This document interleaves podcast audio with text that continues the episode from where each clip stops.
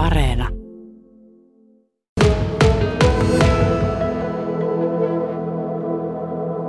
Joo, se tilanne oli sellainen, että tota, niin, ää, on aika kunnianhimoinen nuori nainen silloin ja ajattelin, että olin ollut muutaman vuoden keskustassa töissä ja ää, hyvässä parturikampaamossa, mutta oli paljon asioita, mitä halusin tehdä toisella tavalla. Ja alkoi itse sellainen ajatus, että pitäisi saada oma kampaamo. Ja sitten kun tätä omaa kampaamoa niin kun suunnittelin, niin hyvin äh, heti ajattelin, että se kampaamo ei olisi missään tapauksessa keskustassa, että ajautuisin tänne lähiöön, missä tota, niin palvelut tuottaisi kuluttajalle tähän lähelle. Ja sille se tuli tuo kerrostalon alakerta tuttavani kautta ja siihen aloin sitten tota, niin, muokkaamaan itselle yrityspaikkaa. No, mitä asioita siis halusit tehdä itse toisin? Ähm, markkinointi. Se oli yksi tärkeimmistä, että miten niin kuin, tota, meidän alan yritystä mainostetaan ja markkinoijaa. Ja silloin jo heti niin mietin sitä, että kun olin semmoisessa kampaamossa, parturikampaamossa, mikä oli yläkerrassa, että heti tuli semmoinen olo, että meidän alan liikkeen pitää olla niin alalla, helposti tulla sinne ja näkyvä niin niitä ajattelin silloin ehkä siihen aikaan kaikista eniten. Ensimmäinen liike siis vuonna 1981. Missä ajassa sitten lähdit laajentamaan, eli tota, millä aikavälillä on nämä kaikki loput liikkeet syntyneet? Äh, aika nopeastihan sitten tämä alkoi kasvaa, kun lähiöpartureita oltiin ja oltiin hyvässä maineessa ja oli hyviä työntekijöitä. Me tehtiin hyvää työtä, koska ne asiakkaat tuli läheltä ja juttu kierti. Kun taas keskustassa olisi yksi asiakas tulee tuolta, toinen tuolta, niin puheet ei niin kohtaa. Niin meillä oli hirmu tärkeää, että silloin jo niin kuin laatuun ruvettiin panostamaan kovasti, että oltaisiin hyvässä maineessa. Ja sitten Skinnarilla kasvoi kovaa vauhtia ja tänne alkoi rakentumaan tuo Sammon tori. Ja sitten huomasin, että meitä on jo sen verran tyttöjä, että me tarvitaan isommat tilat ja halutaan vähän näkyvämmälle paikalle vielä. Ja mentiin Sammontorille. Ja tällä tavalla se on sitten pikkuhiljaa. Sitten meidät yliopistolta otettiin, että olisi kiinnostunut laittamaan mahdollisesti sinne opiskelijoille omaa parturia.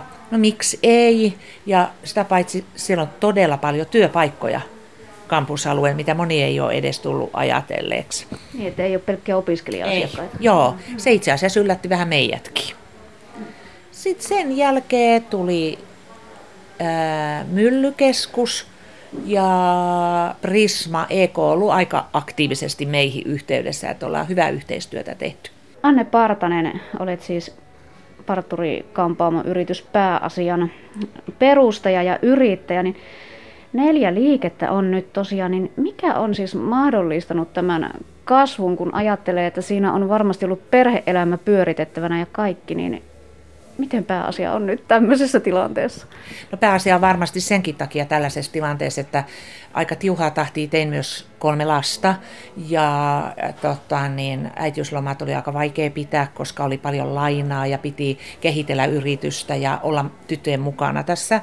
Ja tota, niin, kun mei kolmas lapsi syntyi ja ä, toista lasta vietiin jo ihan en edes kerro minkä ikäisenä hoitoa ja se tunti sydämestä tosi pahalta, niin päätettiin minun miehen kanssa, että tota, niin tehdään sellainen uudenlainen ratkaisu, että minun mies jäi hoitamaan tota, perhettä kotiin ja mies sain keskittyä tähän bisnekseen ja yritykseen, mikä jo silloin näytti, että se toimii ja että minä on tässä hyvä ja minä pystyn tätä kehittelemään. Ja mies hoiti meidän perheessä lapset ja oli neljä vuotta hoitovapaalla kotona hoitamassa meidän lapsia. Tämä oli hienoa aikaa. Niin, neljä vuotta. Elettiinkö silloin sitä 1990-luvun alkua? Kyllä, 90-luvun alusta saakka. Ei ollut ihan tavanomasta siihen Se, aikaan. Ei todellakaan ollut tavanomasta. Että, tota, niin, ja kyllä siitä arvostelu tuli varmaan meille molemmillekin, että on voimakas nainen ja laittaa miehen kotia ja äiti on niin raski jättää lapset, muotoilisin näin, kotia isälle eikä itse hoida niitä, mutta hiljaa me tätä, tehtiin tätä työtä yhdessä minun miehen kanssa ja ajateltiin, että jonain päivänä se näkyy. Ja me on onnekas, me ollaan ehjä perhe ja totta, niin aika tiivis perhe. Ja tätä työtä ollaan kyllä tehty aika tiiviisti koko perheenä. Miten sinä olet seurannut tätä nykyistä perhevapaa-uudistuskeskustelua, jota nyt tässä valmistellaan, että pyritään mahdollistamaan se, että isä olisi enemmän lapsen kanssa kotona? Ne on hyvinkin tarkasti sitä seurannut, koska se on lapsella molempien oikeus, että on kivalla isän ja äidin kanssa, mutta kyllähän se on tietysti meidän yhteiskunnassa niin ihan luonnollista se, kumpi hankkii paremmin niin on työelämässä. Se on ihan luonnollista, että yhteiskunnan olisi pitänyt, pitää tulla vaan rahoittamaan se silleen, että is, isillä on mahdollisuus hoitaa niitä lapsia. Ja se pitäisi ollakin jaettavissa, puolet isälle ja puolet äidille. Se olisi todella niin kuin ihanne lapsille. Ja se on hyvin laaja kysymys, kun ajattelee työnantajiakin jo, että miten he sitten suhtautuvat. Ja. Muistan vielä sellaisen ajan, kun minun mies hoiti ja oli niin sanotulla äitiyslomalla, miten tämä nyt muotoilisi. Sanoit, että on ihan uskomatonta ajatella, että hän saa lähes täyttä palkkaa, kun hän hoitaisi lapsia ja kertyy kesälomat tämmöistä asiaa, mitä ei tule niin miespuolelle niin ajateltuukaan. Että hän on tässä ja sitten kun tämä loppuu, niin hänellä on vielä kesälomat ja kaikki. Ja nämä kaikki kuormittaa naistyönantajaa, nämä tällaiset kulurakenteetkin. Tällä hiusalalla on nyt enemmän yleisempää se, että ei ole yrittäjällä suoraan palkkatyöntekijöitä, vaan ne on niitä vuokratuoliyrittäjiä tai sopimusyrittäjiä, mutta pääasia nyt totta kai tekee tämänkin toisin. Eli Tässä yrityksessä on nyt 27 työntekijää. Miten se on mahdollista, että pystyt palkkalistolla pitämään tuon määrän ihmisiä? Kyllä me sitä ihmettelen joskus itsekin, mutta tota, niin se vaatii tarkkaa suunnitelmaa. Se suunnitelma on siinä, että tässä kuukaudessa me tehdään näin ikei, me, me ollaan budjetoitu meidän ö, vuosi, miten me tehdään, meillä on tarkka suunnitelma ö, myös tukkuvirmojen kanssa, ö, että mitä me niiden kanssa me tehdään alkuvuodesta, sun me tehdään näin ja markkinointisuunnitelmat tästä, tästä, tästä. Että se on hyvin suunnitelmallista. Silloin se on ja myös seurataan tota niin, koko ajan, mitä kukakin kassaan lyö. Että kyllä tota, niin, tänä päivänä oli mikä tahansa yritys, niin ei se, että se tuut työpaikalle ja katot, mitä tuolta ovista tulee. Sen eteen pitää tehdä töitä, että sieltä tulee myös niitä asiakkaita. Ja tietysti tänä päivänä, kun tuo sosiaalinen media on ja muutenkin nettiajanvaraukset on tullut, niin se on aika paljon helpompaa. Mutta suunnitelmallisuus on se, miksi meidän firmassa pystyy olla näin paljon työntekijöitä. Millainen rooli työntekijöillä on ollut tässä yrityksen kehittymisessä? Mm, sanotaan, että meidän työntekijöillä on ollut sellainen rooli, että kyllä me jokseenkin kuuntelen ja juttelen ja pienen ajan tasalla, että tällaista meillä tulee tapahtumaan. Ja sieltä tulee aina silloin todella hyviä ideoita ja kaikkea me niitä puijaa ja katsotaan. Mutta että kyllä me pääsääntöisesti itse on suunniteltu kaikki, mutta aina kun tulee joku uusi, niin aina meillä on ö, ollut tytöt mukana, että mitä, mitäs olisi toiveet, onko joku tietty, mihin keskitytään. Minkä verran pääasia nyt sitten työllistää itseäsi tänä päivänä? Sinulla on työntekijöitä, mutta teetkö itse esimerkiksi vielä asiakastyötä? Kyllä, kyllä minä teen kolme neljä työpäivää viikossa, plus sitten se sunnuntainen siivous, mitä minä rakastan yli kaiken. Et kyllä minä teen ihan täydet viikkotunnit, ja sitten kun kaikkia ei tule laskettuukaan, mutta ihan varmasti tulee 40 viikkotuntia täyteen, että joko ennen töihin tuloa tai töiden jälkeen tai viikonloppuisin, miten se nyt vaikka palkansaajan laskettaisi, niin niistä hyö saisi palkan, mutta itse en aina sitä niin laske, että se on työtä, mutta, mutta kyllä sen verran tulee työ, työtunteja. Anne Partanen, pääasian yrittäjä. Mikä tässä työssä on parasta? Ehkä tässä on edelleen parasta, kun näkee kätten jädet. Kyllä minä sanoisin näin, että se on aina kerta toisessa jälkeen se. Ja, ja kyllä minä sanon, että meillä on niin hyvä porukka, että jos ottaa vaikka ihan vaikka tässä vuoden takaisin iskun koronan, kun se tuli pahasti, niin se huomasi silloin, kun itse ei ollut vahvoilla, niin miten työntekijät tuki ja ei syytä ja mennään eteenpäin. Et niin, kyllä ne, ne on sitä parasta. Miten muuten siitä koronaiskusta selvisitte?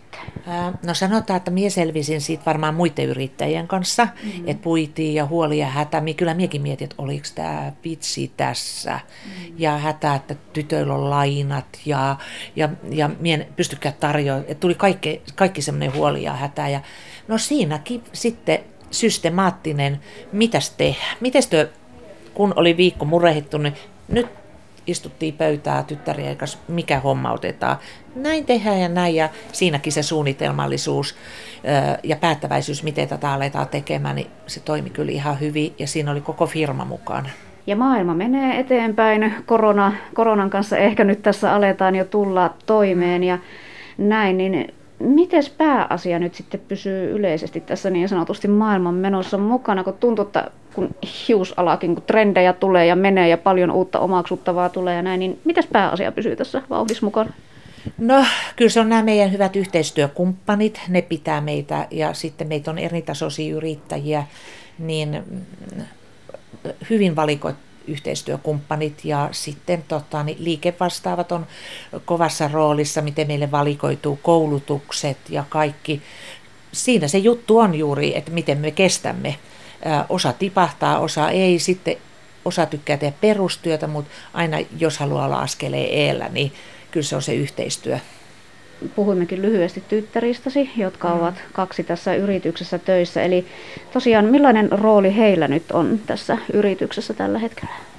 No tällä hetkellä niin, tota, niin nuorin tyttäreni on äitiyslomalla. Hänellä on semmoinen kohta kolme kuukautta vanha pikkupoika ja se tuo helpotusta minunkin arkeen, sit kun oikein ressaa, niin monesti sinne menen ja saan siitä sitten tota, niin ajatukset muualle. Ja sitten vanhin tytär on tällä hetkellä semmoinen niin sanottu visionääri tässä, että hän on selkeästi ottanut niin kuin haltuun tämän yrityksen eteenpäin viemisen.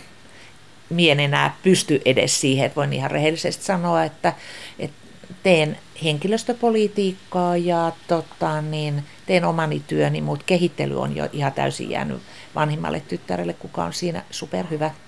Anne Partanen, sinä itse täytit 60 vuotta. Tänä vuonna onneksi olkoon Kiitos, siitäkin. Ja pää, pääasialla tosiaan 40-vuotisjuhlavuosi. Oletko vielä yhtään miettinyt sitä, että miten pitkään nyt aiot tätä työtä vielä tässä jatkaa? Oikeastaan tässä kävi niin, että minä olen janonut tätä vuoden valtakunnallista yrittäjänaisen palkintoa, ja reellisesti sanottuna. Kovasti tehnyt duunia ja tunnusluvut kohdallaan. Ja on sanonut minun tyttärille, että, että se on sitten sellainen juttu, että jos minä jonain päivän tämän palkinnon saan, niin minä jään heti eläkkeelle. Ja nyt te, Turussa kävin tosiaan viime lauantaina, perheeni kanssa käytiin hakemaan hieno palkinto. Ja tuota, siellä sitten julkisesti monen sadan ihmisen kuulen sanon, että minä perun nämä sanomiseni. Ai että, ei saatu vielä uutista siitä, että Anne Partanen jää nyt eläkkeelle. Ei jää, kyllä minä vielä tässä mukana olen.